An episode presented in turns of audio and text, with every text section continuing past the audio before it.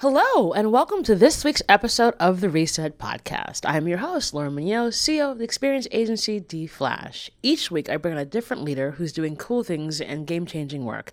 And this is a series of special episodes with Podcast Row and the Glow Podcast Network. And I am super excited to have Dr. Rosenna Bakari, who's an author, scholar, poet, and a genuine amazing woman. And we're going to have a great conversation about how she's built her incredible career and helping um, survivor um, victims of abuse be able to find to find their voice. It's going to be a great conversation. Take a listen. Hello, Rosenna. Nice to see you. Thank you. Good morning. I'm really grateful to be here. Uh, I'm super excited about our conversation. I think it's going to be a great one. Um, as I was saying to you before, I always ask the same question, and I'm always fascinated by the responses that people give. And I'm sure yours will be no different. So, Rosenna, what was your first job? My first job out of college was an addictions counselor. I earned my master's degree at the age of 22. Because of course, not really clear about what I wanted to do, and this is back at back in in the 80s, believe it or not. And so my first job was as an addictions counselor, so in drug and alcohol rehab center. And that was a really tough job for a 22 year old who That's had so much optimism about the world. right. right. And I, um, and when you're going through counseling programs, like they make you believe that you can actually help and change people, and the world is going to be a better place because you're, you're gonna, in it, right? doing that's the right, good stuff. That's right. And you're like, so, nope. Hashtag right. no. so that was my first job. I burnt out uh, in an average of three. Uh, you know, its average is three years. That's how long I lasted in the field. Three years, and it's like there's got to be something more hopeful than this. Yeah, so. a little touch, a ray of sunshine. Yes. All right, so you get so you have the counseling job. You did it for three years. You're like, I am not doing that anymore. Um, what leads you to your career today?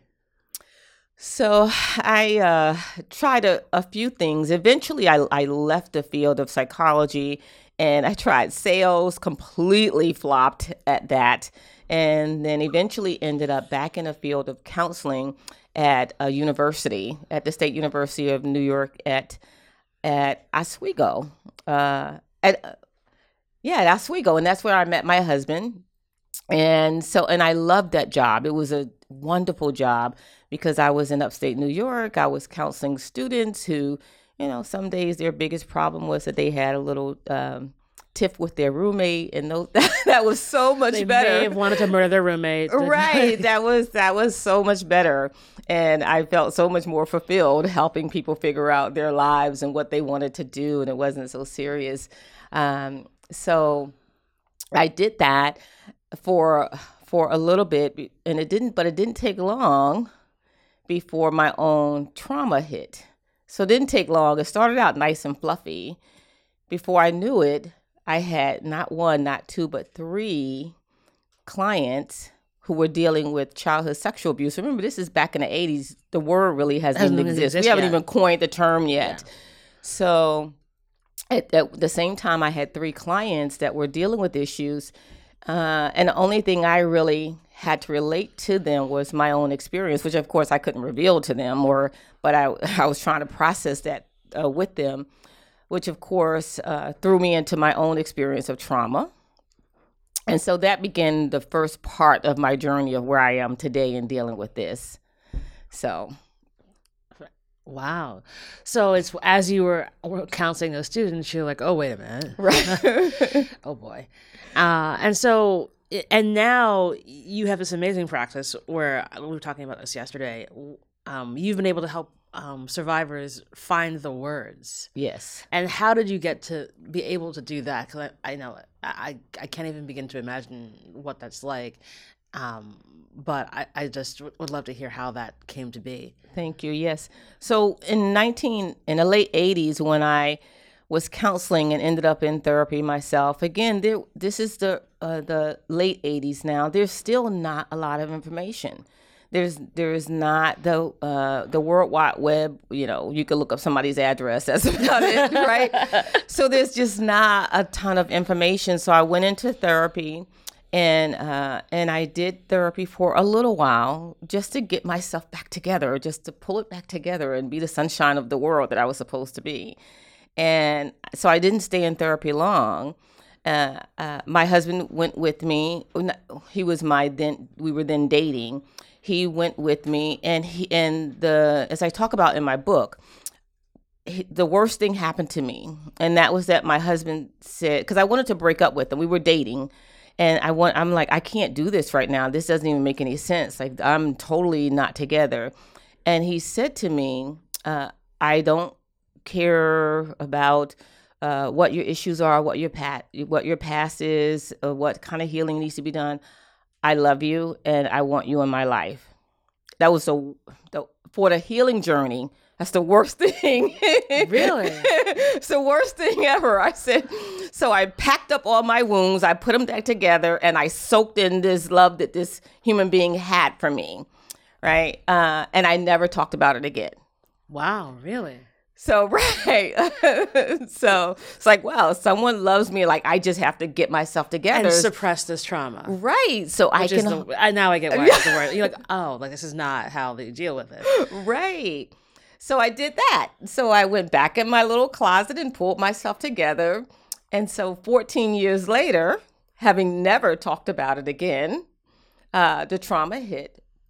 Uh, and this time it was unavoidable. So now there's internet, there's information that I have access to. The world has changed significantly.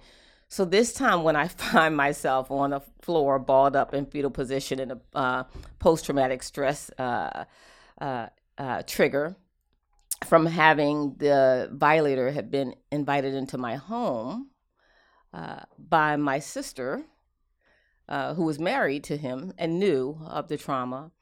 So this is the kind of stuff I had been suppressing for years. Like I had really tidy because who wants? I mean, nobody's talking about this. Nobody's addressing this. Yeah, like, it's a it's supposed to be a nice, neat, and tidy way you live about this. Even things we don't talk about, right? Especially and, in families, especially the families of exactly. color. It's like this does not doesn't happen. Right. And I had tidied it up and put a nice beautiful bow on it with degrees and relationships and and fitness and all this stuff.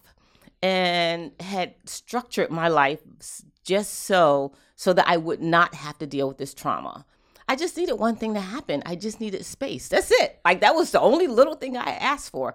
I just needed space a teeny bit of space in the world where I could continue to ma- manipulate my own lie. And I couldn't have that. I just want one thing. right, right. I couldn't have that. So so when I found out, because she was coming to visit, because you know I'm dealing with trauma, I don't want to live at home. I'm never home. So I could you construct a life like that, yes, you, right? And you think it's okay. It's a, yeah, you don't even realize the lies you live in at some point. And so when I realized she had invited him to come visit w- with her, like some like something in me broke, like it just broke. I felt like, oh my God, I've been living my entire life just trying to trying to make people happy and make it okay and be a good sister, a good mother, a good you know, and and I, and there was so little space in the world for me. So as I'm balled up uh, in this fetal position on the floor, uh, uh, really experiencing PTSD uh, the voice, the voice said to me, like, you have to live openly. And this aha moment that if you have done so much to convince the world that nothing is wrong with you, that you are so perfect, congratulations, this is your reward. No one has to acknowledge it if you don't acknowledge it. If you don't create enough space in your world to acknowledge your own pain, your own challenges, your own struggle, why would anyone else acknowledge it? Why would anyone give you what you're not giving yourself?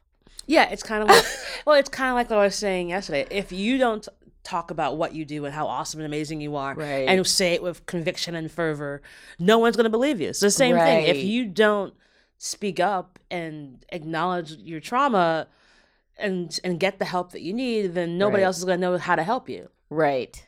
Right. So that was it. So when I got out of that, the only my only way out of that was to live openly.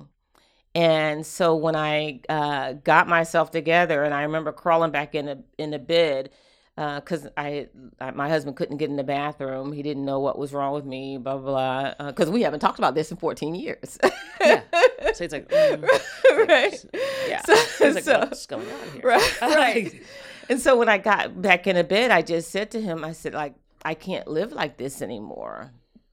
And uh, and he was like, live like what? Like, is the house too small? Like, like what? And so I just said, like I have to live openly. So that began the conversation and the and the process for me. So what I found uh, when I woke up the next day with this conviction that I was no longer going to carry this lie, then it became a process. Well, then what does life look like? And figuring figuring that out for myself. And so, uh, if you're going to begin to live openly, I was like, oh, well, I don't have language for this. I don't have words for this. Like, how do you have language for something that you swore off ever talking about? So I never even considered literally putting together a sentence that would describe what those experiences were or what they meant for me. So that began the process. Uh, so I went into a lot of research and looking and finding out found out that not only did I have problems and difficulty with the language, but that, that at that time there were 40 million adult survivors of childhood sexual abuse. Like, so wait a minute, there's 40 of us silenced? 40 million of us silenced?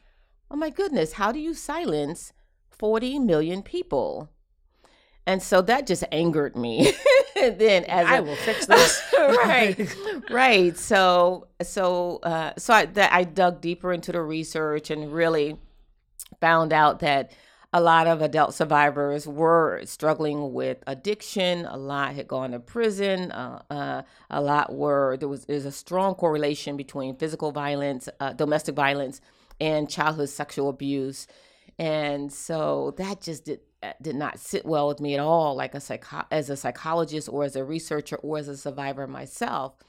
And so there was just several iterations of what this experience was going to mean for me. Uh, and so I just started writing. At the time, I've always loved writing, and and I was already a poet, but I had never written about this, right? And so I started finding ways to use my voice to create words and uh, and realized that other survivors needed words as well.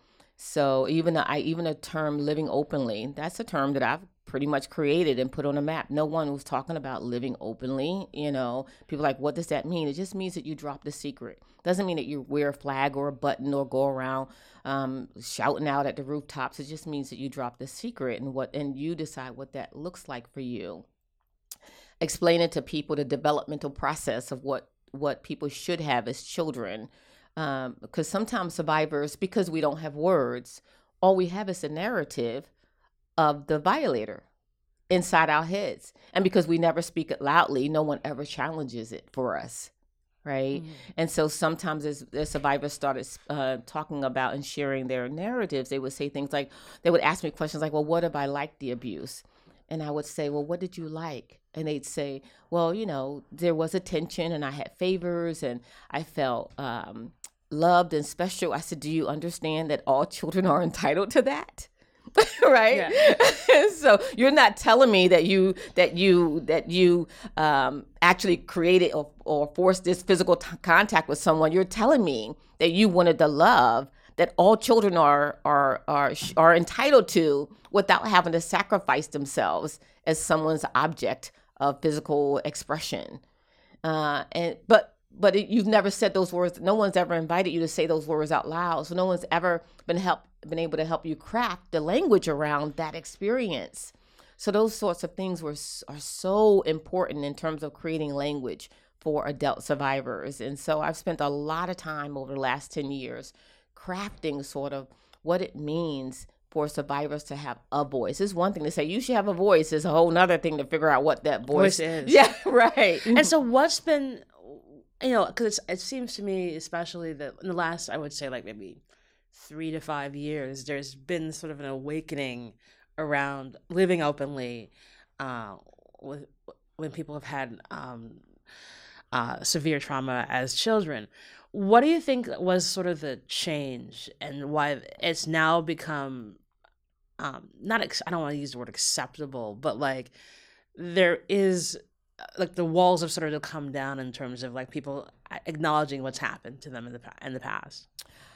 I think the internet or social media has been huge in this movement. And I'm grateful for it because people do have a place to create a voice. Uh, there's some concerns about how people are creating voices because they're not we haven't gotten to the part where it's healthy. yeah, I think I think I, I, I almost feel like it's it's a horrible analogy, but I'm going to use it anyway. It's like trauma porn. Yes, it absolutely is. And it, yes, and it almost as if that that is that's become the thing where it's like, well, my trauma is worse than your trauma, and you're like, yep. And it's like, no, it's right. like this, like whatever you have gone through is your own personal story, and it shouldn't be like you're trying to one up someone. Exactly. Um, to be a part of the to to jump into this conversation because oftentimes you're like, did that really happen? Or right. are you just because you want to be in this conversation, you're right. you're putting yourself in it. Can I talk a little bit about Talking Trees, my go, organization? You can go ahead. So, so in 2010, uh, I started I, the experience of, of um, the PTSD trigger was around 2007 ish. And so I spent the next couple of years trying to figure things out. In 2010 is when I created Talking Trees. And I created it for all of the reasons that we just talked about uh, to uh, disseminate uh, information, help create language, uh, uh, validate people's experience, that sort of stuff. I started on, on Facebook. I've been writing every day since 2010. Uh, and so I wanted to talk about what, what I think is special and what my vision is for adult survivors and what my vision is for people who want to advocate and help and support adult survivors of childhood sexual abuse. Just one thing. So say that again that you have been writing about um the how how um victims of trauma the, the, healing process every day for 10 years. Every day published online years. somewhere. Yes. 10 years. 10 years. Daily no matter where i am in the world. Is do you do you stick to a certain number of words or is it is it a, a, line of poetry? What? How do you? What? What is it? So, so in 2010, I think you were allowed about 80 words or 100 words. Remember? So, wow, so that's early. Right, days. right. That so early, early days. yeah. So it's changed a lot. So, so the so you there was a, a, a, a restriction on words when I started writing daily on Talking Trees, but remember I said I did a lot of research and I wanted this to be although I and I never and I've always written from a survivor perspective. So I've never gone on there and said, "Hey, I'm a psychologist who want to tell you how to live." No, I've always engaged as a survivor. But what I knew and understood was that the experience of, of adult survivors was so profound and our brains were so uh, impacted by what it did not receive as children. So if I were going to write once a month or randomly, that wasn't going to help people. And so I knew that the commitment had to be to feed people daily, to get people to think about this and process daily. No one was living openly back then. And so Mike, I knew that my call to action had to be daily. So that was real important. I also knew that I was feeding myself that same information because if I didn't, I was much more likely to to call up my sister and say, "Oh, just kidding, come back," you know, or mm-hmm. something like that. Go uh, push myself back toward a dis- the dysfunction if you don't create something else to move forward to. So yeah, every day for the last ten years, I write a post. Sometimes they're longer, sometimes they're shorter. But what survivors know is that there's someone out there thinking about them and their situation every single day. During the holiday time between Thanksgiving and Christmas, often write twice a day. I'm often, you know, writing to the experience of this year you get to make different decisions about where you spend your holidays. Absolutely right. You know, and just really trying to be in the lived experiences of survivors. Yeah, for 10 years I've been doing that. And so, and with Talking Trees, uh, how are you able to sort of connect with the um, survivors as well? So it's inter- it's so so there's a couple of things that make it really special and effective. One, it's international. I stick with uh, Facebook because at one point I tried to put take it offline on Facebook and do the whole website thing, and then I realized, oh, and I did, and one third of our constituents are outside of the United States. Oh, wow. And we're up to about 7,000. And I, I don't have an interest in, oh, let's get 20,000 members because I write every day for a specific group of people who want to engage in the healing process. So, one is international. Two, it is the only open site, at least it was when I created it in 2010, and maybe a couple of more. And so the whole point is about living openly. So if it's about living openly, we're not here to protect your secret. So my my intention was to support survivors who are living openly or help them along the along the journey of dropping their secret and living openly.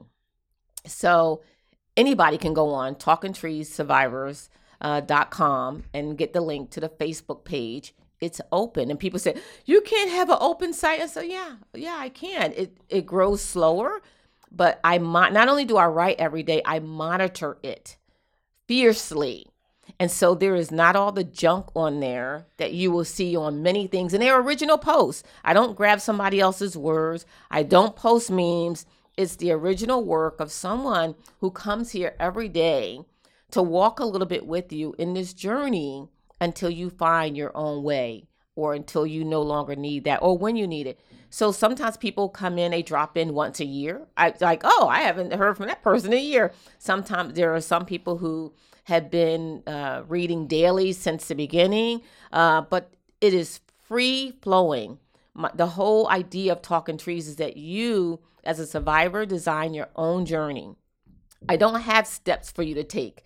There are no 12 steps. There are no do this. There's no confront and it'll all be okay. Forgive and it'll all be okay. Every survivor gets to find their journey. I just want you to know that Talking Trees has your back. There's someone who's watching you, you, in this journey and I can hold your hand, give you some advice, but I can't tell you what the journey is, but I, I can assure you that every single day you will hear from me so you will know that you're not walking this journey alone. Fantastic. So. And what's been the response over the last 10 years? So it's interesting. Last year, I was the first time I did uh, actually try to do something with the numbers and ask myself, is this effective? Like, what are you doing? So I looked at I looked at our our um, numbers from a year before the Me Too movement to a year after the Me Too movement. So, um, and what I found was that within just that 24 month period, there had been uh, over 2 million uh, reactions, responses, hits to the Talking Trees post. And I thought that's incredible for a site that's that's open, that's about living openly, where and people don't come there to tell their stories. People come there to talk about the healing journey. It's not as you say, uh, the term that you used, you know, uh, a porn shop. Like, oh, let's let me tell you what happened to me and how horrible my trauma is. And we don't do that on Talking Trees. We really engage in what is this healing journey for you today? What do your relationships look like? What does your uh, your your health status look like? Are you making bo- mind body connections? Uh, how are you treating yourself? Are you continuing to be small in the world? Those types of those types of ideals. So we had uh, over two million in in 24 months, which means people are not only liking but they're sharing. Keep in mind that the insights that I get from Facebook do not tell me what happens to the post if someone copies and pastes, which you know people do. Mm-hmm. That's just what they keep track of from Facebook and how it goes out in the world. So I'm excited about that. Not only that, the more fascinating part was that only one less than 1% attrition. Less than 1% of people got on Facebook and said, no, this isn't for me, I'm leaving. Oh, in that 24 month period that we looked at, 1% attrition. So not only are people coming, but they're staying because they're getting something that matters in their lives. So you've really incredibly created an, a destination for survivors to have a home. Yes. Yes. That's phenomenal. So, question for you what's next now? So you're 10 years in, writing every day, written a book, uh, coming to the East Coast. What what where do you see where do you see us going next? Obviously, the Me Too movement obviously made a huge impact um, because it it forced a lot of people to sort of confront uh, their their own traumas and see it out in the forefront. Um, but what where do you see this going next? I am hoping to develop a bigger platform. So one of the things that uh, happened a couple of years ago when I re- released my own book, uh, after eight years, I finally decided to put my own narrative in words. Uh, and so when I did that, it was the purpose was to get out, to spread the movement out further. Uh, because there there as other people are coming in to support survivors and I hope that they do that well. I feel like it's time for me to move myself further out and create a bigger voice. And now what I've been doing is asking for listeners. So I've spent 10 years helping survivors sort of craft their voice. And now I'm going to people and going, who's listening? Are you listening? Doctors, are you listening when survivors come into your office? You know, psychologists, counselors, therapists, teachers, uh, attorney, are you listening?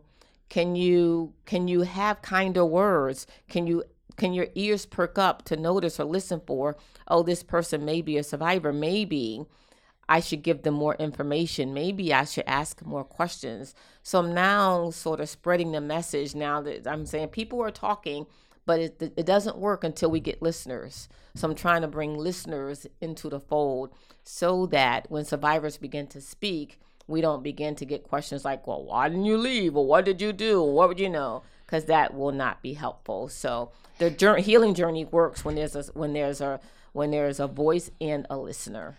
So it sounds like you need um, listeners with empathy. Yes.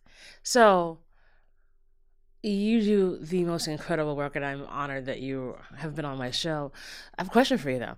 Um, what does Rosenna do for her own self care? So is it you go for a run, you meditate, you do yoga, you watch trashy housewives on TV. What's the thing? Because I, I imagine it's still very heavy. Yes. What you have, what you do, and I'm I know that your journey is not an easy one. So right. how do you how do, how do you have some time for yourself? I am the queen of self care. Fantastic. I am the Share queen of self of, of self care. I love taking care of myself. I have to, uh, and and I will say this: keep in mind that remember, I'm the person that thought perfection would would, would keep me from trauma anyway. Right. So so it wasn't a hard leap for me, but I I just believe in the uh, the mind body connection is so critical and so important. So I'm very connected to making sure that my body is okay. I do do yoga. I do hot yoga. I do hot yoga at six o'clock in the morning. Girl. Uh, um, I will run at five o'clock in the morning uh, because that's so important. I think, especially when a body has been violated, there are so many unconscious ways that we can disconnect from the body, from what we eat to what we do, uh, to the way that we engage in intimacy. And I am so cautious and careful not to fall prey uh, to those enticements to just detach, right? It's because, and it can happen even if you've been taking care of yourself for five years. Something happens, a trigger happens before you know you're know it. You're no longer connected to your body. So I'm really, I make it a habit of stay consciously connected to my body and really do my self care. So yeah, the gym, the reading, all of all of that. Okay, phenomenal. I I I was with you on the hot yoga because I love hot yoga. I would never do it at six o'clock in the morning because no, much less running at five in the morning. I'm not a morning person. um, but I think you know it's it's lovely to hear that that's that you are the queen of self care because you know I think you also put show that like yes you can be in this sort of heavy world on a daily basis and providing support for others, but you you know this is most important. You have to put yourself first. Thank and, you. And uh, so that's that's wonderful to hear. So Rosenna, it has been an absolute pleasure. I like I said I was honored to have you on this show. I think your message will go to help so many people because I think you know, we've gotten to a point now where I think a lot more people are understanding it's okay to talk about this sort of stuff, mm-hmm. and that's that's key. And I think you know the le- the fact that you've been doing this for ten years every single day is phenomenal. So we'll put all the information about talking trees on our website and links to your book, um, so people can connect with you and just continue to share your message. Um, but thank you so very thank much. Thank you. I appreciate being here. Uh, and that's our show.